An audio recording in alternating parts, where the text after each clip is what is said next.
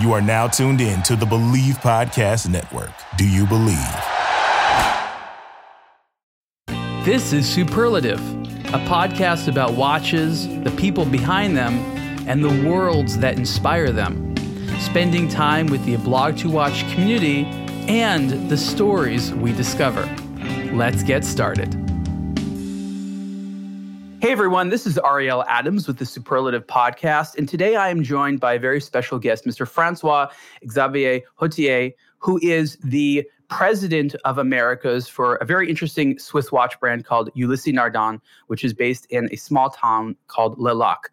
Francois Xavier, we're gonna call you FX. That's what you like to be called. So FX, welcome to the show. Thank you, Ariel, and thank you for you did a good job with Francois Xavier. I'm impressed. Oh yes. Well, you know, the funny thing is I have been traveling to the French-speaking world for, well over a decade now, and I'm actually embarrassed that I don't speak French yet. So I can pronounce the words, I understand a lot, but I've never been that good with languages, and I wish I could somehow change my brain, because being better with languages probably would be the single best thing for my watch industry career. You know what I mean? Yeah, exactly. I think even if the industry is Swiss, it's true that most of the guys you must be speaking with have a very strong French accent. Well, we know you've lived in multiple parts of the world. How have you handled the fact that you've had to be not only a master of marketing and branding and all kinds of things like that, but also a master of languages? And correct me if I'm wrong, but didn't the French invent diplomacy? I think so. I don't know if we invented diplomacy. I think every time you have three guys in the same room, someone has to be a diplomat. But it's true that the French language was the language of diplomacy, at least till the Second World War. So for some time, correct? Yeah, I know. Historically, it was just very interesting. If you look at all the issues in Europe, so many combating nations and cultures and things like that, unlike other parts of the world that are much more homogenized, diplomacy was a sort of standard way of life. And that's actually a big comparison that I've seen when it comes to America versus Europe, is today in America, it's America in this large landmass. And in Europe, when you grow up, it's, we are one country among many. There's different cultures, different languages. There's this sort of notion that no one is quite better than anyone. We have shared values. Whereas in America, everyone's raised from day one, America's the best, America's the land of the free. What was that like for you, as a European, of eventually moving to the United States, seeing that? Was it a culture clash for you, or did you sort of take it in stride? I don't think it was a culture clash. I mean, I've been traveling a lot to the U.S., like when I was a younger guy, I was a professional. My dad lives in the USA. My sister is working in Normandy, in France, for the American Battle Commission. So she works at the Normandy Cemetery on Omaha Beach. So my family is very, I would say, American-friendly. I'm right now, in fact, reading a book about Lafayette. And I miss the time when Lafayette and Benjamin Franklin would be in Paris chatting about freedom in America in French. It would have been amazing time. Yeah, a lot of people don't know. I read I think it was the Walter Isaacson biography of Benjamin Franklin, and he was quite the Francophile. He spent a lot of time in Paris, and he sort of went back and forth as to what culture he liked the most, American culture or French culture. He was quite the fan. He even had, I think, a lover in Paris. I would say he had a strong taste for French women, so I'm not sure she was only the one woman, Oh, okay, that makes sense for sure. Now, so let's go back to Ulysse Nardin.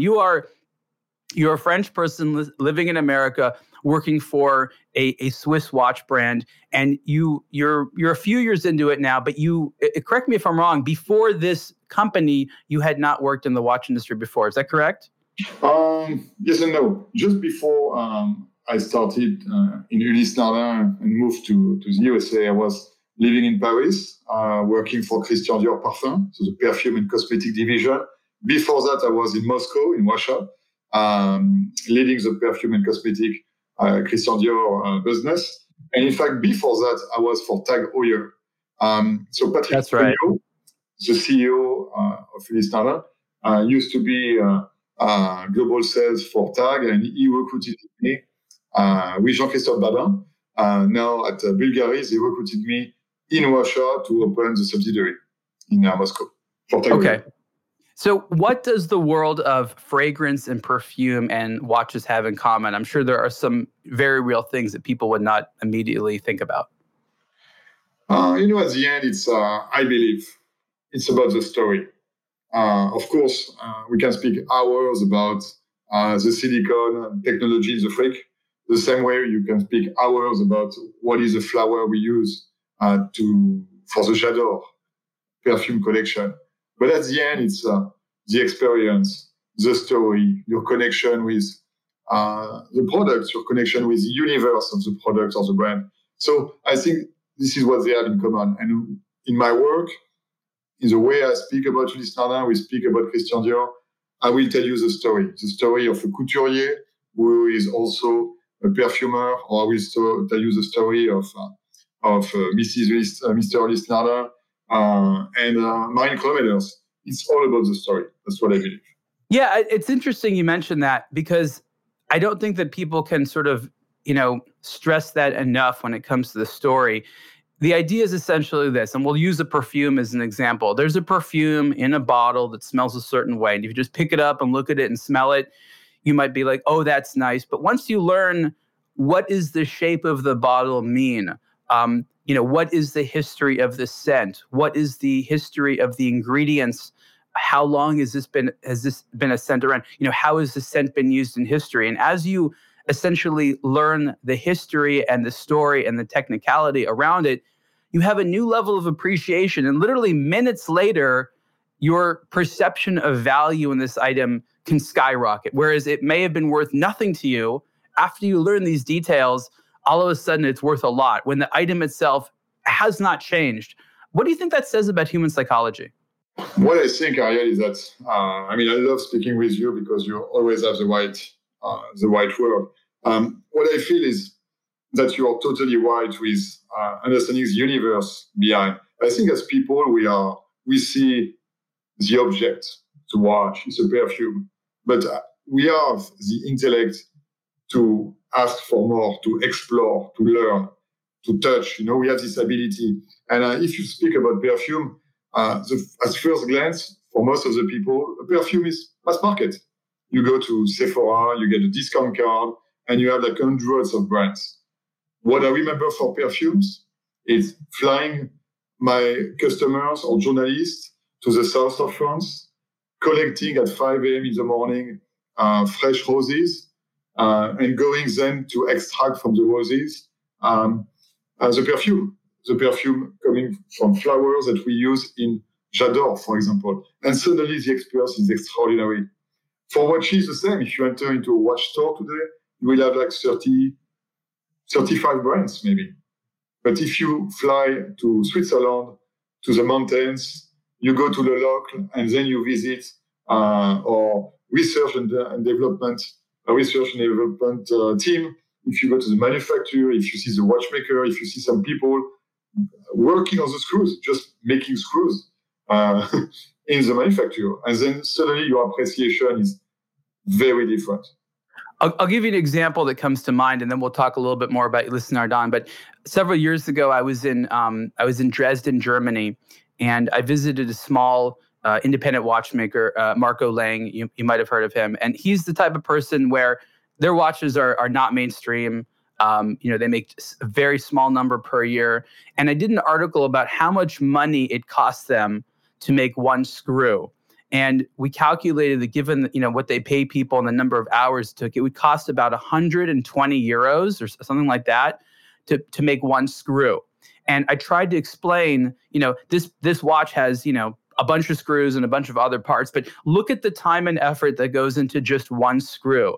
And all of a sudden, when you appreciate the number of human hours and skill that goes into these products, there's sort of a wow factor, right? Because we're not used to items that small requiring that much time. And there's something about the fact that a bunch of skilled human beings slaved over something that adds value to us. So what does that say about human psychology?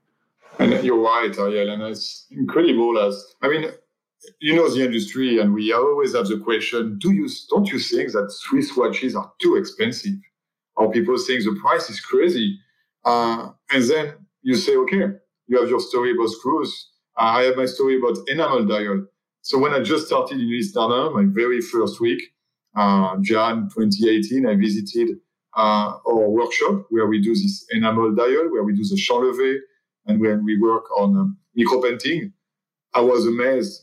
The time, the skill, time spent to try, because you know there is like 50% less maybe, to try to do a dial in enamel. And after the quality control, rejecting like half of them and doing it again is completely incredible. So I think that the value that we can create is working so hard to have the superlative, to use your word, a superlative experience for our owner is worth like the price we charge for some perfumes or for watches.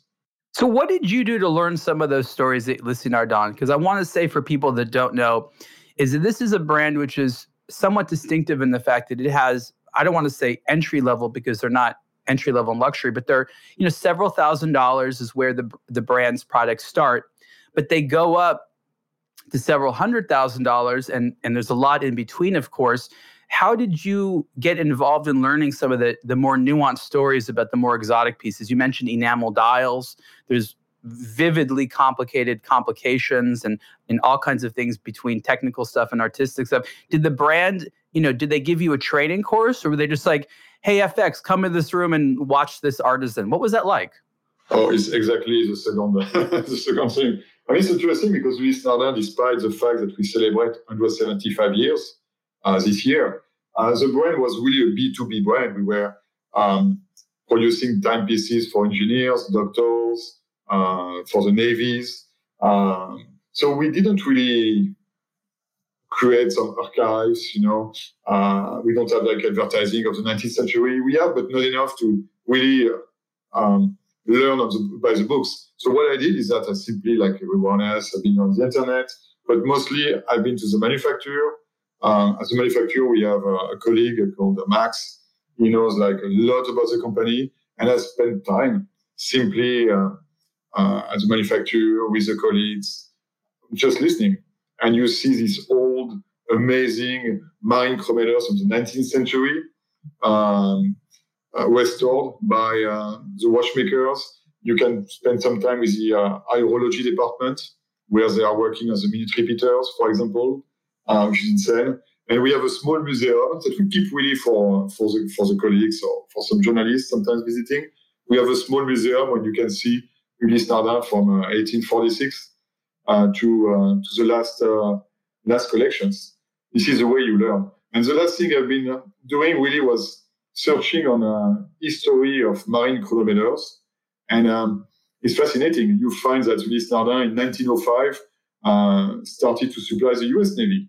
At the same time, you had the Russian Navy at war with the Japanese Navy.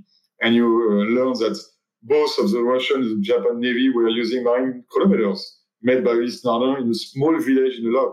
This is mind-blowing for me. And this is how I've been learning about the brand.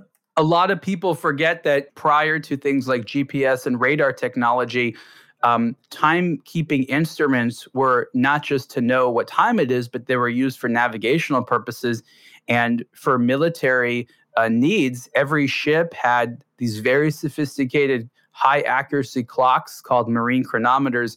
And historically speaking, Ulysse Nardin was one of the premier companies that made them. But something very interesting happened to Ulysse Nardin in, I believe, the 1980s. And so the brand has this wonderful history making marine chronometers and other things. But in the middle of the 20th century, like many prestigious names in Swiss watchmaking, there was a time of depression because there was the quartz movement, which came in and it really changed a lot of things. It was called the quartz crisis for the Swiss watch industry. So an individual named Rolf Schnyder picked up the brand in the 1980s. And Rolf was one of these very special people in this watch industry in the 80s that wanted to reinvent it and make something new. And Rolf did a lot of research and development to make, I don't know how you would describe them, just wild, highly ambitious special projects that puts the brand. Freak projects, I would say. What'd you say? Freak projects. Freak projects, yes. And there's a collection named the Freak. Now, here's my question: you entered the brand after Mr. Schneider passed away. I was fortunate enough to meet him a few times, but how do people in the brand speak about him? I know there's still a reverence there. How do people talk about Mr. Schneider? Very highly. Ulysse Nardin, as you said, kind of a B2B brand, very technical, known from engineers, doctors, or people involved in navigation. And Rolf Schneider in 1983 took over the company while the industry was depressed. And he brought some amazing innovation, disruption, creativity. So the respect we have for him is huge, because the Ulysse Nardin you see today is a mix of the Swiss tradition, the best Swiss tradition of watchmaking, reliability, quality, mixed with pure research, pure craziness. In astronomical watches, in complications, the Freak, the use of silicone, and really amazing development. So today, Ulysse Nardin, why we celebrate our anniversary, if you want, it's a mix of both. The pure Swiss tradition of watchmaking mixed with the best disruption, which makes the brand one foot in the past and one foot in the future, if you want. And this it's really playful. It's really a playful brand. I'll tell you an interesting experience I had. You might not know this. This was back in, I think, 2012. I was in Moscow, where you used to live, and I was interviewing the manager of the Ulysse Nardin store that was right next to the Kremlin. So I went in there, and this individual, I've since forgotten his name. I apologize. He was a nice guy. He invited in two Ulysse Nardin collectors. And we sat in this back room for 2 hours talking about the Ulysse Nardin watches, their collection, while they were, smoking. And basically, it was. I felt like I was 30 years previous in Russia. But these two guys, very smart, love the brand. And, it's funny because Moscow, at least over the last several years, has been a very important place for the brand. Did you notice the branding for Ulysse Nardin when you lived in Moscow? Of course. I mean, when you live in Moscow, Ulysse Nardin is the ultimate watch brand for collectors. It's very strong there. Same reason. I mean, I think the Russians, as you said, are very smart, very educated in engineering, microtechnology. I mean, they also sent spaceships, so they are pretty smart, and they really respect their history. And the fact that Ulysse Nardin has been, like for the U.S. Navy, a supplier of their Navy, is something they really love, they cherish. So the brand is strong. So let's talk more about the U.S. now. I just think it was interesting to talk about some of your experiences with the brand and some of my experiences. And people that, listen to the show and don't per se know about Ulysse Nardin, or maybe have just heard the name, I think it's sort of important for them to understand that even a professional like me and someone like yourself, it takes years to really learn all these stories. You keep uncovering things, and the deeper you go, the more rich it becomes. And you recognize that it isn't just that this company's been around for a long time, but there's been all these personalities like you and me in the brand across its history that have added, for lack of a better term, flavor. And now that we look at it, and it's just like, there's so much to work with. And now you in the U.S. are adding new flavor to it. Talk to us a little bit about some of the initiatives and relationships and partnerships you're trying to build. And let's talk about those one-on-one here in the U.S. Talk to me about that. Yeah, thank you for asking this question. It's professional and a little bit personal as well, in a way. So when I started, and I think we discussed that, where one of these guys who really helped me understanding this market when I started in the job 3 years ago. So you know a lot and more than many people, I guess. So I remember, you may remember, I told you, as soon as I arrived, I wanted to reconnect Ulysse Nardin with the U.S. Navy. I think it's an amazing story. Also wanted to work with veterans. So also kind of personal. My family has been in the army for a while. Also wanted to work in some projects with marine biology or shark science, something like that. And it's true that now we have made partnerships with these three projects, if you want. We have launched a watch called the St. Pierre Fortis, and I wear the watch right now. It's a beautiful marine watch. We have launched this collection as a Naval Academy in Annapolis with the Secretary of the Navy. It was during the Medal of Honor Convention, and we presented the watch to a few guests. And the watch was presented by a friend of mine, Royal Navy, teaching navigation at the academy. So we really came back to the basic, Ulysse Nardin, where we come from. The other project... Oh, yeah. Excuse me. No, let's talk about that for a second, because there's so much to discuss about the U.S. Navy. Now, as you said, historically speaking, Ulysse Nardin had been producing marine chronometers that the U.S. Navy purchased and used on the ships. But this is a story that was not talked about. It was sort of known but not talked about. So you come here, you become the president of the brand for America, and creating these initiatives where you sort of, make these stories bigger because they're worth talking about is your job. When you go to the U.S. Navy and you're like, hey, we used to make, clocks for you. Can we do something? How does that conversation start? The story is long and crazy. But to make it short, a friend of mine is a former senator of Arkansas. He introduced me to the Secretary of the Navy, who you may know has an amazing job because he managed 1 million people. So literally, I've been introduced to the Secretary of the Navy. Wow. And he asked me, oh, okay, I don't know the brand, you don't know this now, what can I do for you? And I told him I would love to connect with the Navy. And he introduced me to a lady in charge of organizing the Medal of Honor Convention at the Academy. And with the introduction of the Secretary of the Navy, needless to say that I was very well received. We could not, in fact, at the beginning, sponsor the Medal of Honor Convention because it's only U.S. companies allowed to sponsor this event. It's a specific event. It's organized by the Congress. It's a Congressional Medal of Honor. But I just explained, we used to supply the U.S. Navy. I had to show proof of it. We have documents proving that we were supplying the Navy. And they said, okay, let's make an exception.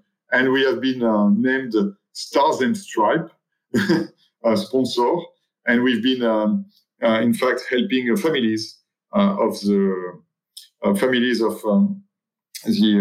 recipients to repay for their expenses going to Annapolis and visiting these events. And that's how we partnered. And it was an amazing launch pad for us. Ulysse Nardin, back to the roots. We used to supply the U.S. Navy under Theodore Roosevelt's government starting in 1905. And we know that our marine chronometers were on use on the boats till the Second World War, on D-Day, on the French beaches, and till the 1950s, we were in the U.S. Used by the Navy. So what kind of response did you get back in Switzerland? Because it sounds like you had to go through a bunch of people and jump through a bunch of hoops, and it was anything but a straightforward process. Was there gratitude? Was there respect back home at the brand? It seemed like what you did was hard. They loved it. Patrick Pruneau was super excited. We have the idea of having a manager in a market is to make sure that we are relevant on the market, So I think they liked it. The product team was super excited by the idea of making a watch, which is a replica, a 44 millimeter replica of a 64 millimeter chronometer. And all the team has been excited. The watch has been a huge success. I think we have two left. That's all that we keep kind of in the vault, That's all. The watch has been an amazing success. So you took a clock, the design of a clock, and then you miniaturized it for use on the wrist. That sounds like a very satisfying thing for the Navy folk, because it's their history on the wrist, which is probably the best use of a watch. What was some of their reception?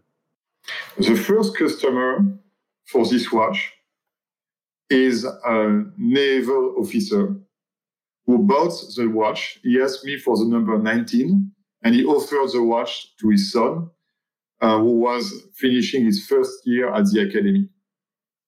So for us, the start was there. We had good-looking guy, white uniform in Annapolis, wearing the watch offered by his dad, himself a naval officer. I love the story. And among our customers, we have a lot of naval officers. And I love the story. And this is what you said. We are not mainstream as a company. You need to dig to know Ulysse Nardin. But the more you dig, the better the story is. Yeah, that's great. That's wonderful. And then you said that there's personal interest involved. How does personal interest connect to this other military connection, which is this charity called One More Wave that I know you're super excited about, and I'll just explain it briefly for everyone that doesn't know. This is a San Diego-based charity that essentially helps injured veterans get back to living through, lack of a better term, surf therapy. Would you explain it any differently? No, it's perfect, totally. The veterans, when they come back from combat or when they leave the army and the navy, they are kind of lost. They lose the connection with the community. So what One More Wave is doing is not only making in their own workshop tailor-made surfboards for disabled veterans, and in addition, they provide them a community to avoid, especially, suicide. And you as a brand. You made, there's a watch for them. You support them with visibility and, of course, some profit sharing and stuff like that when these watches are sold. What kind of gratitude does it give you personally? Because I know that you said you had, a history of people in the military and your family. When you see that you are helping people, and again, this is in the context of luxury watches, but you see that your efforts are actually helping individuals, what's the emotional feeling you have from that? It makes me, in fact, emotional when you say that, because it makes you waking up in the morning. I follow some of the guys. I went to the beach twice, surfing with them. I mean, surfing is a big word because I was in the water, but anyway, more than on board the surfboard. But I met the guys, and when you see these people, what they've been through.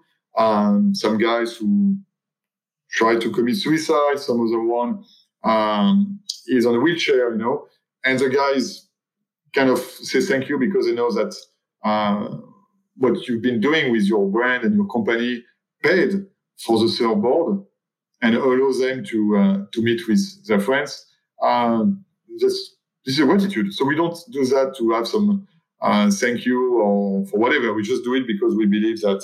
And I say we because my team was super excited by the project, my US team. We just do it because we believe it's great to benefit from Ulysse Nardin or awareness or club. You know that we have a club of collectors, and this club is very engaged to support One More Wave. So what we've been doing is just giving a lot more meaning of on our job, Well, let me tell you this, because you're quite humble about it, and that probably says good things about you. But the reason I'm sort of stressing this is you have a lot of examples at other companies. We're sure there's like a charitable component, but they're just sort of finding an existing charity and maybe saying like, oh, we'll give you some money, or here's a watch that you can sell on an auction and use that money for your charity. But it's sort of like more like a charitable contribution. What you did was really involve yourself in the charity. And that's unique. And you have to see a lot of hard things. And a lot of people like the world of luxury because you're basically dealing with mostly privileged people, but yet you have this compulsion to really get your hands dirty with non-privileged. And I guess there's sort of a social activism component of let's help give back. Where did that come from in your personality? Because it's I don't want to say it's uncommon, but in the watch industry, you just don't see a lot of it. You know what I mean? I think we are kind of proud to be friends with one of the One More Wave guys. Alex, Rob, and Kyle were giving their time to make it work. I think are friends now. And where it's coming from? I mean, my family has been in the army for 2 centuries, let's say. Oh wow! When you see your dad coming back from an operation in the Gulf War or something, and he has to meet with the family of somebody who died, it stays in the family. You know that there is something special is happening, something difficult, some tragedy is happening. And in fact, it's jobs like that. Tragedy is kind of every day. So I just feel, just feels that because Ulysse Nardin has been connected with the Navy, it was like a good thing to do, very simply. And then these guys now benefit from the brand awareness we created. We are giving money. We have even some retailers who got involved in the project and are also been giving money to One More Wave. And now some guys who could be dead now are basically meeting on the Saturdays with some other of their birds. Most of them are Navy SEALs or U.S. Marines. And these guys are alive and they have a family and they have some future, you know. And I'm happy to contribute to that with this project. A brief moment to talk about footwear and our sponsor, eBay. Whether rare dead stock or the latest release, find the exact shoe you've been looking for. As the original sneaker marketplace, eBay is the spot to find that pair you must have. Shoes are also now part of eBay's latest buyer protection program. With eBay's authenticity guarantee, your sneakers are meticulously inspected by independent professional authenticators. A team of experienced sneaker authenticators verify the box, logo, stitching, and dozens of other inspection points. Each sneaker also receives an authenticity guarantee tag that includes a digital stamp of authenticity. And it also protects sellers with a verified return process. For sneaker sellers out there, eBay has eliminated selling fees on sneakers $100 plus, making it free to sell or flip your collection. Go to ebay.com/sneakers today. eBay, the world's best destination for discovering great value and unique selection. That's wonderful. And the reason that I like to talk about this is because if you are on the consumer side and you're interested in watches, all day long you will see brand is partnered with this charity, brand is interested in this cause. And a lot of those are great causes, but the thing is, a lot of those are just pure marketing. And what I like about what your initiatives have done is you've made it into a campaign. You've involved yourself. You know, you were down there in San Diego, in the water with these guys. A lot of your colleagues wouldn't have done that. And that actually means that your job allows you to have a lot of fun. What is it about having fun which is important to you in your professional career? I think it's the key, honestly. It's not only about the fun, it's also about what you leave behind. I love the idea of joining a project, joining a brand, and there is what you find and what you leave when you move to another project. And I really want to make sure that after my mission with Ulysse Nardin, the brand looks better.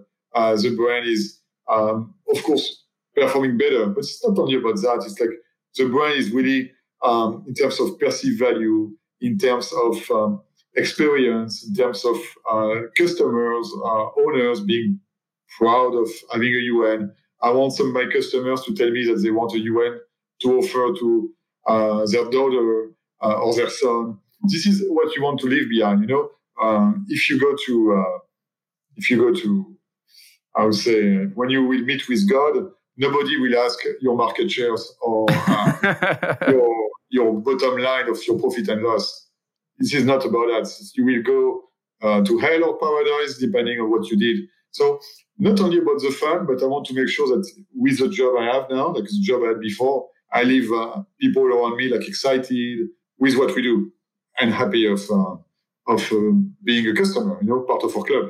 And let's be honest, from a sort of competitive perspective with the products, it's really important because the brand, for example, makes a lot of diving watches at a particular price point. And the reality is there's a lot of other companies making other dive watches at a similar price point. And when the consumer goes and is trying to compare which one they want, usually it's these little added stories that help tip somebody over to one product versus another, because like there's a lot of really good dive watches out there. And so that's not actually what a lot of luxury brands are trying to focus on. It's not technical merit, because sometimes their technical merit is the same as others. It's the stories and the participations and brand personality. Would you agree with that?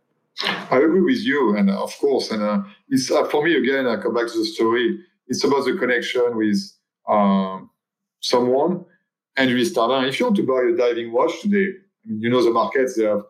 They are especially in the USA. Some of the brands specialized in diving watches are just huge. And when you see how many watches we produce a year, at the end, if somebody doesn't buy our watch, somebody else will buy it. So somehow we are kind of cool with our sales because we are pretty much based on production anyway. What we want with my team is if somebody buys a UN, it's a choice, it's a decision, it's a matter of awareness. Because then this customer, let's say John buy the, for example, a chronograph, Hammerhead, limited edition with a shark on it. We want John to tell his friends, look at this brand, it's amazing. You know what? Silicium. You know what? Concave glass and bezel like this. You know what? It's limited edition. And these guys, you know, they do some expeditions with some shark science project, one OCEARCH. We want our people to be ambassadors. And what's funny is that I would say difficult to be precise, but on a year in the USA, 15-20% of our sales have been made during events. The other 30% has been made from our customers buying a watch for somebody else, brother, sister, etc. So half of my business is made by people we call the club.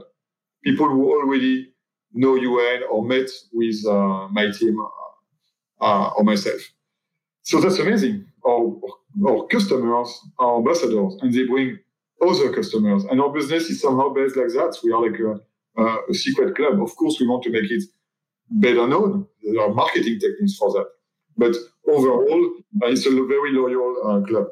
People treat a good luxury brand like a friend. And it's almost like I like to hang out with my friend. I have a good time with my friend. So I want to introduce my other friends to my new friend. But it's not really a product. It's more like an extension of their personality. And it's the personality of the brand that people like the most.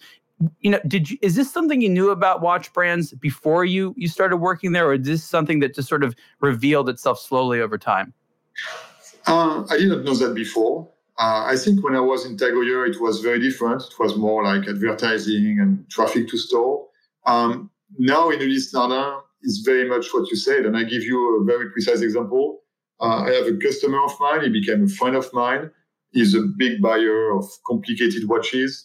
He just bought a freewheel, for example, an amazing tourbillon.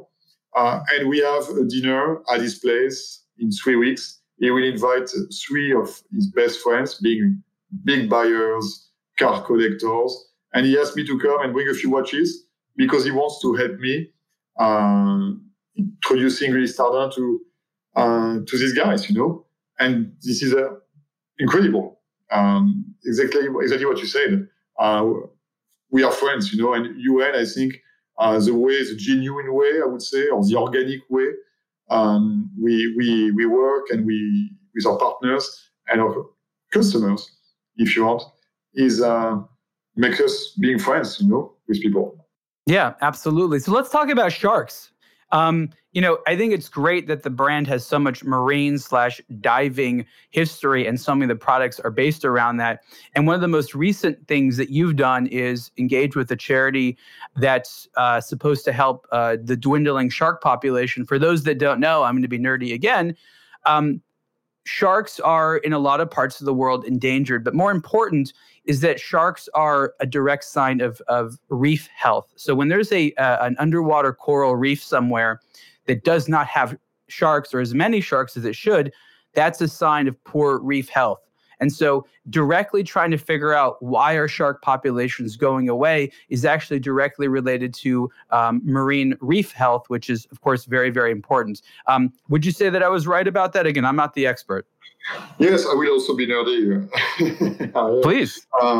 So OCEARCH, the nonprofit we are working with, they are, of course, they have a big influence on protecting the shark population. And as you said, the shark is the key. As the apex, it is the key of an ecosystem. But also OCEARCH is working with scientists. So it's like a collaborative platform. It's a boat, in fact. They work with fishermen. They never kill the animals. They capture the sharks, especially the great white shark. And in fact, they invite scientists from all over the world, mostly from North America, to work on sharks. And it's really, the intention is really to accelerate research on sharks to develop faster medicines.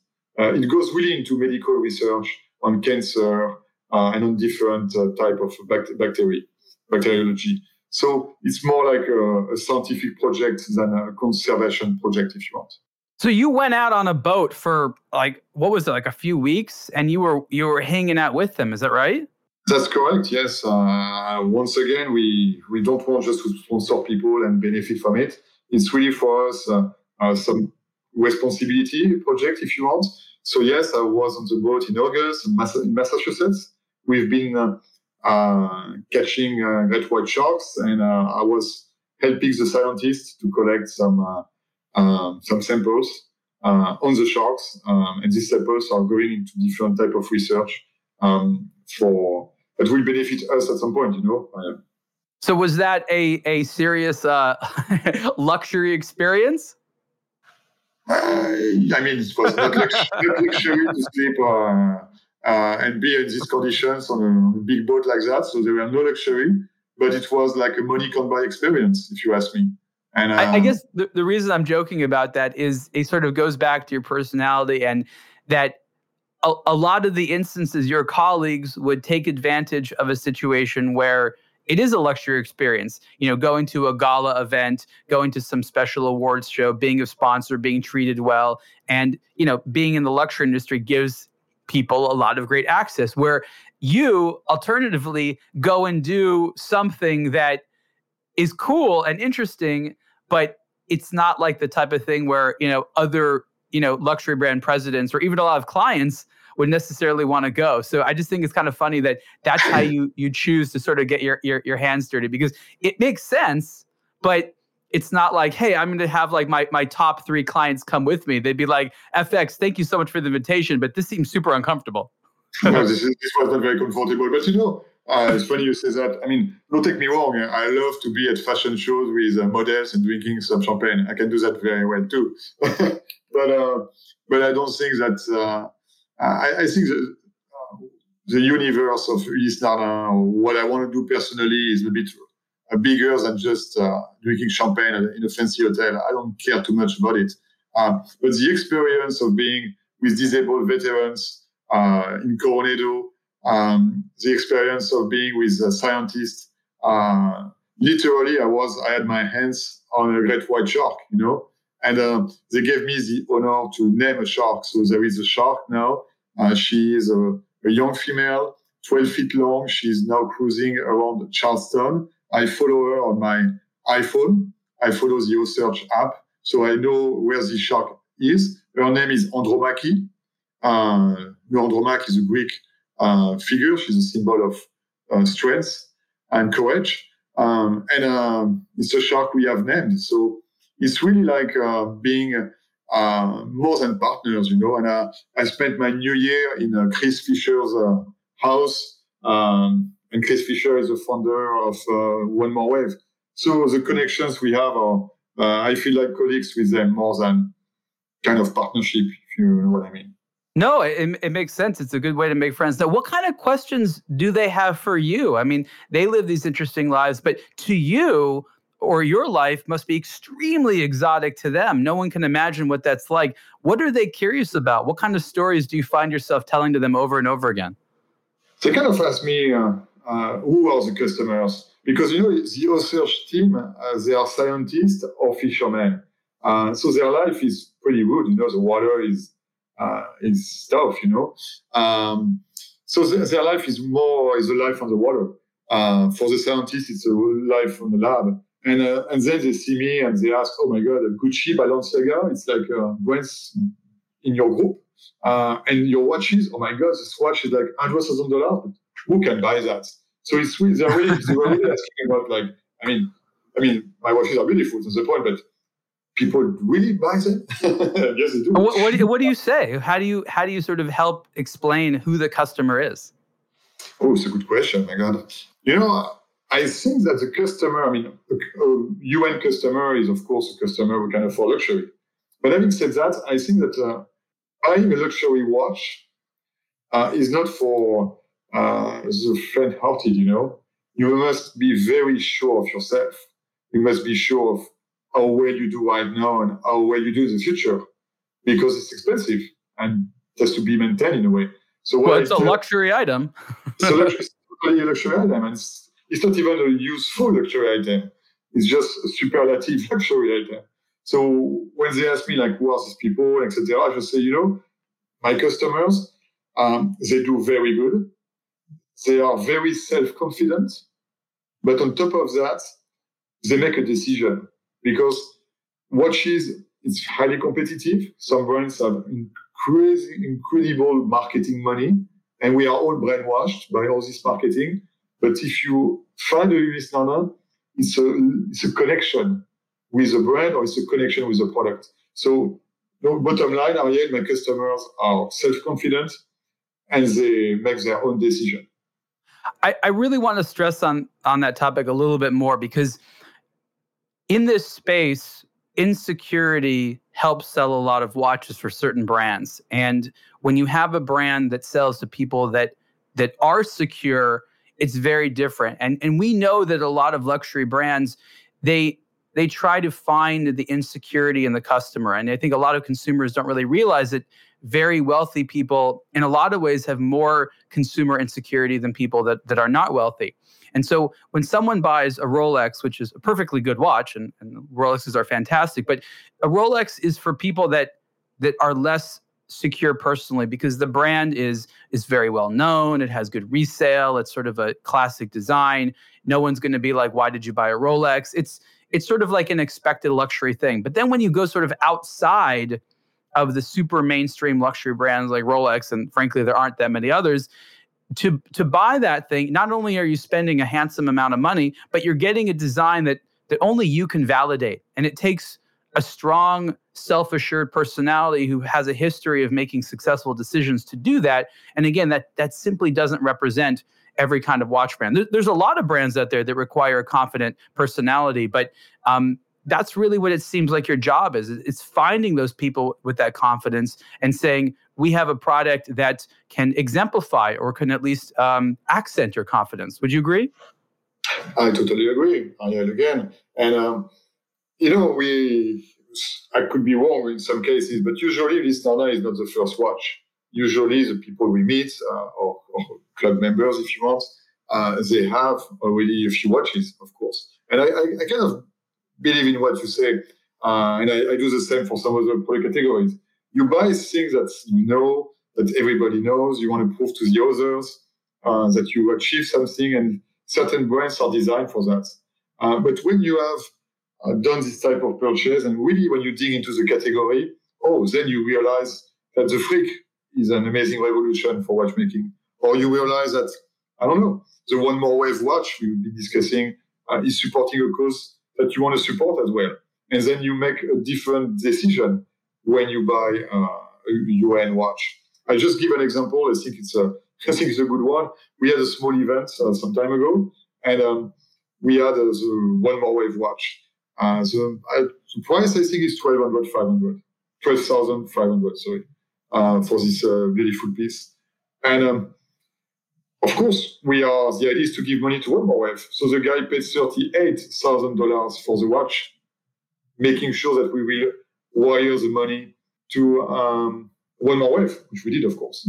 So he overpaid, intending for the extra money to go to the charity. Meaning he wanted the watch, but he wanted to give the charity even more. Exactly. And in the people who bought the One More Wave, we know, because every time you buy your Ulysse Nardin watch, you register your watch.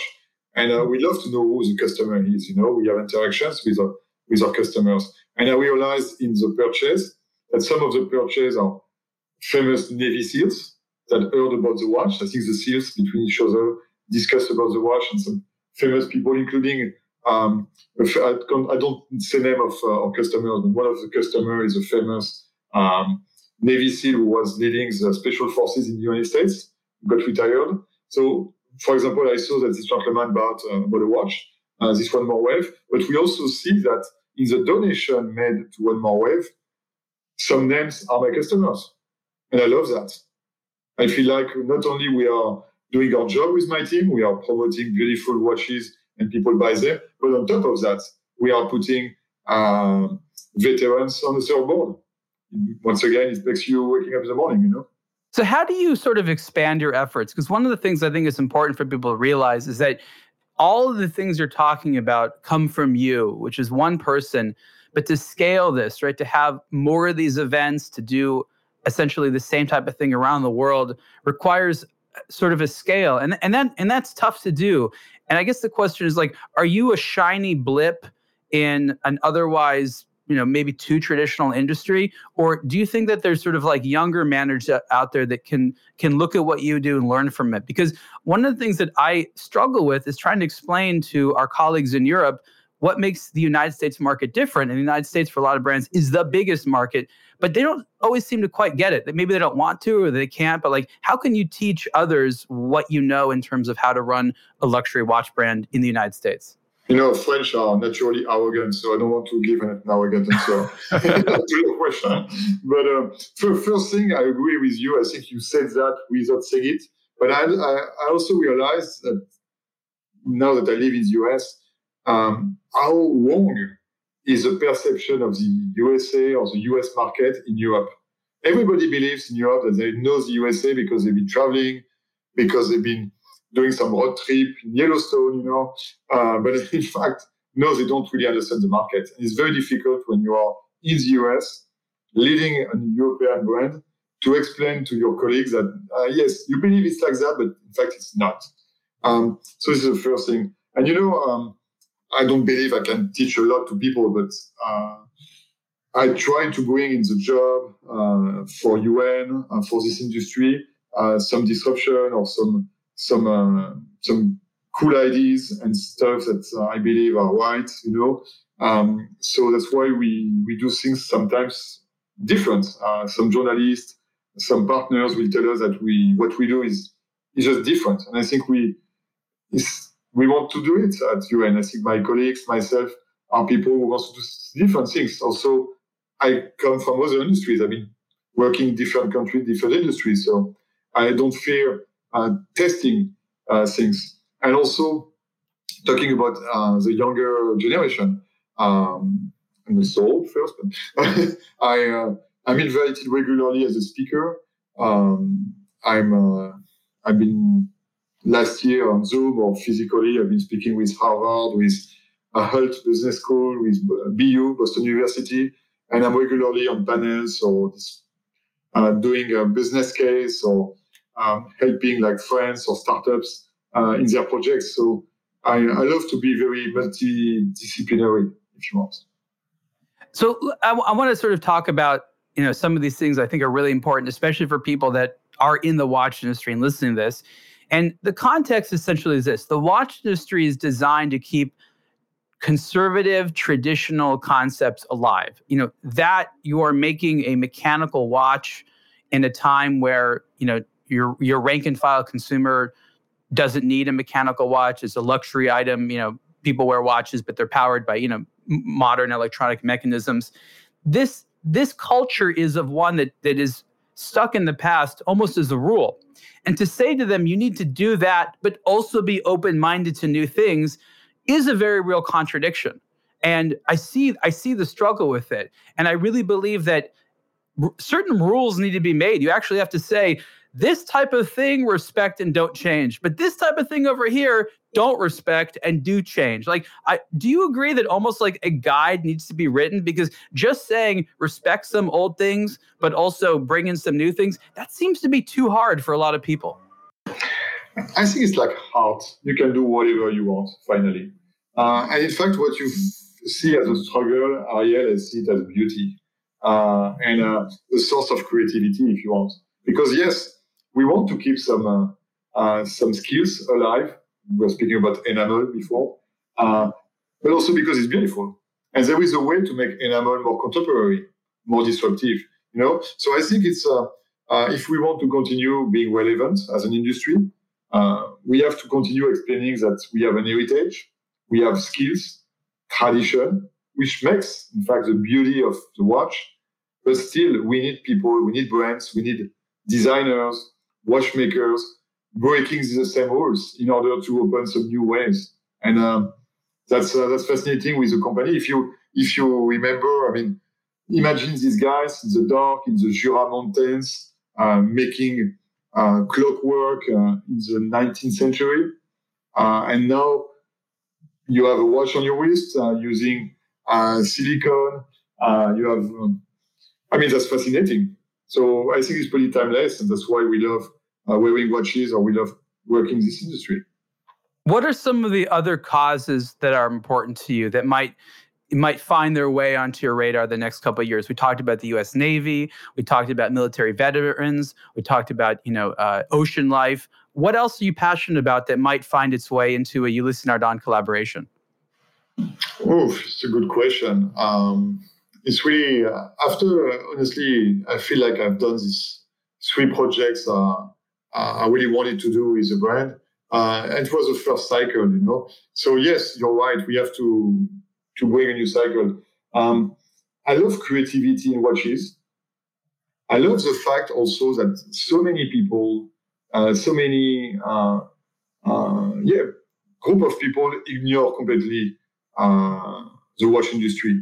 So now, for example, I have a discussion with I won't give you right now all the information, but I'm speaking with a famous university, famous for design, famous for fashion, and we discuss with them. We discuss with the class, and I would love to have them involved in Ulysse Nardin in terms of creativity, because I believe that we are not only a watch brand, we are a little bit more than that. We are more like a mindset, if you want. Are people in Switzerland potentially threatened that someone else might design, or is that something they're totally okay with? It's not really the idea of designing a watch. It's more about asking a younger generation to dissect Ulysse Nardin, and if Ulysse Nardin was a person, if Ulysse Nardin was a style, if Ulysse Nardin was something else than a watch, what would it be? How inclusive and how diverse would be this Ulysse Nardin? What would be the use of Ulysse Nardin? What would be the color code of Ulysse Nardin? It's more going beyond the watch and having a younger audience who doesn't know Ulysse Nardin to dig into our values. This is what I want to do, in fact, this year. Let me ask you about this, and this is where we'll end the show talking about this topic of young people, because I think that it's really crucial to discuss it. You, as a manager, are probably constantly being pushed, hey, FX, we need to get more young buyers. We need to have content which is appealing to young people. It's always like young people, next generation, young people, next generation. But we all know that luxury watches only become affordable for the most part to people when they earn enough, which is not when they're super young, but middle of their life, or maybe later in life. So what is in your opinion the correct strategy when it comes to appealing to a younger demographic, but also being realistic that you're not going to have a bunch of 20-year-olds spending $10,000 on a watch? It's an interesting question, and I think it's like one of the big questions everybody asks. How do you target the young people? How do you target the Z Gen, et cetera, et cetera? I don't pretend to have the answer, but what I understand and what I believe is, and because I meet with these kids somehow when I give classes and work with business case with them, is they understand very well. Maybe the young now understand better than us. They understand very well that marketing is driving behavior. And somehow they are allergic to BS, That's why they are very careful with a lot of societal topics or politics, because they understand that it's like we are all like influence. And I believe that for us, of course, we can put watches on 20 influencers. We can do all this strategy design for the young people. But I believe that these people are looking for genuine brands. And if not now, because we are consistent, creative, inclusive, and genuine, we will be on the radar when they want to buy $15,000 or $20,000 watch. We will be there. Okay, so the idea is to connect with them now, but know that they're not going to buy until later, and somehow maintain this relationship so that when they do maybe have the money to buy a luxury watch, they're like, oh, I remembered that I had a good connection with Ulysse Nardin. let me sort of see what they have for sale today. Is that essentially the goal? I think it is. We don't produce a lot, as you know, Ariel. We are a very, very secret brand. So if some young guys don't buy today and buy in 2 years, it's good for us. But we don't want to go fast and trying to put watches on all these influencers, on all these people all around, just to say, you must buy UN to be cool. Some of the brands will do that. But if you dig, I would say to the young guys and young lady, if you dig into Ulysse Nardin, if you research about us, if you ask friends having Ulysse Nardin, if you ask the retailers about the brands they like, you may discuss Ulysse Nardin. When you're ready, when you're self-confident, when your future is great, come to us. We will be there. We won't move, you know. We will just continue to disrupt a little bit, but we will be there. I believe that. That is a wonderful end of the conversation. When you need them, Ulysse Nardin will be there for you. I want everyone to say thank you to FX from Ulysse Nardin for joining us. He is the president of Americas. Francois Xavier, thank you so much for joining us. Thank you, Ariel, for inviting me. Thank you for the audience. If you've been listening to this podcast, and Ariel, it's always a pleasure to speak with you. See you soon. See everyone next time on the Superlative Podcast. Thank you for listening to another episode of the Superlative Podcast. Support the show by subscribing and rating it on your preferred podcast platform. For questions, comments, and ideas, please email the show at superlative@ablogtowatch.com. For the latest in watch news, reviews, and culture, visit ablogtowatch.com.